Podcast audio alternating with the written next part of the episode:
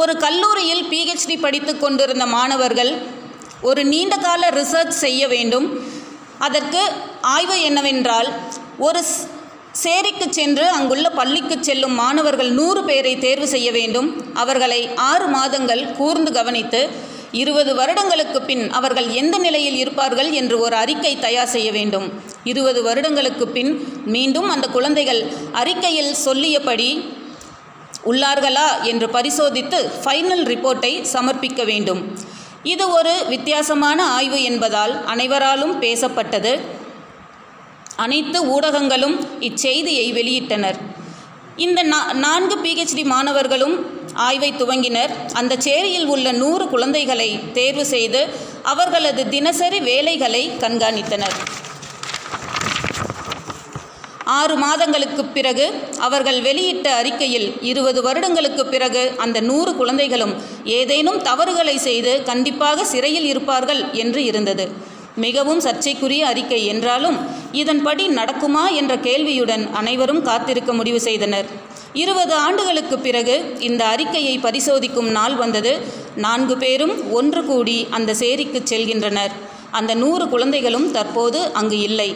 கண்டிப்பாக சிறையில்தான் இருப்பார்கள் என்று எண்ணி விசாரிக்கத் துவங்கினர்.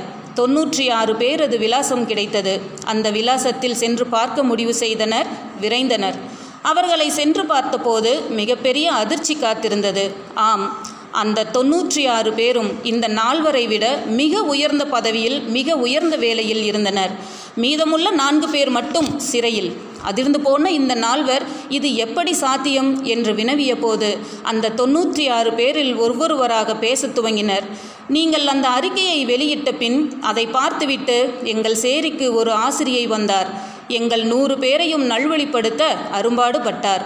அவருடைய முழு நேரத்தையும் எங்களோடு செலவிட்டு அனைத்தையும் கற்பித்தார். நாங்கள் வாழ்க்கை பாடத்தை கற்றுக்கொண்டு நல்வழி நடக்கத் தொடங்கினோம். இன்றைய எங்களது நிலைக்கு மிக முக்கியமான காரணம் எங்கள் ஆசிரியையே என்று கண்ணீர் மல்க கூறினர்.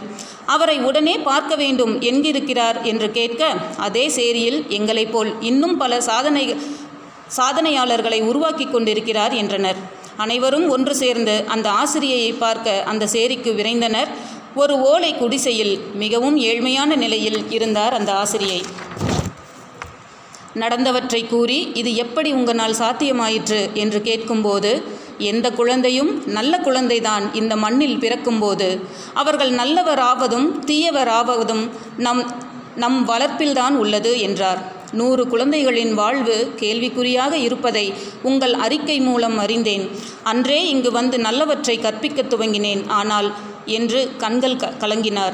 எண்ணி பார்க்க முடியாத சாதனையை செய்துவிட்டு நீங்கள் கண்கலங்குவதா? என்று கேட்க என்னால் அந்த நான்கு மாணவர்களை நல்வழிக்கு கொண்டு வர முடியாமல் போயிற்று என்று வருந்தினார். இதுவே ஆசிரியரின் குணம். தன் கண்முன் உள்ள அனைத்து மாணவர்களையும் நல்வழியில் கொண்டு செல்ல பாடுபடும் ஒரு அதிசயம். என்றும் நம் ஆசிரியர்களை போற்றுவோம். ஆசிரியர்கள் நம்மை ஏற்றிவிடும் ஏணிகள்.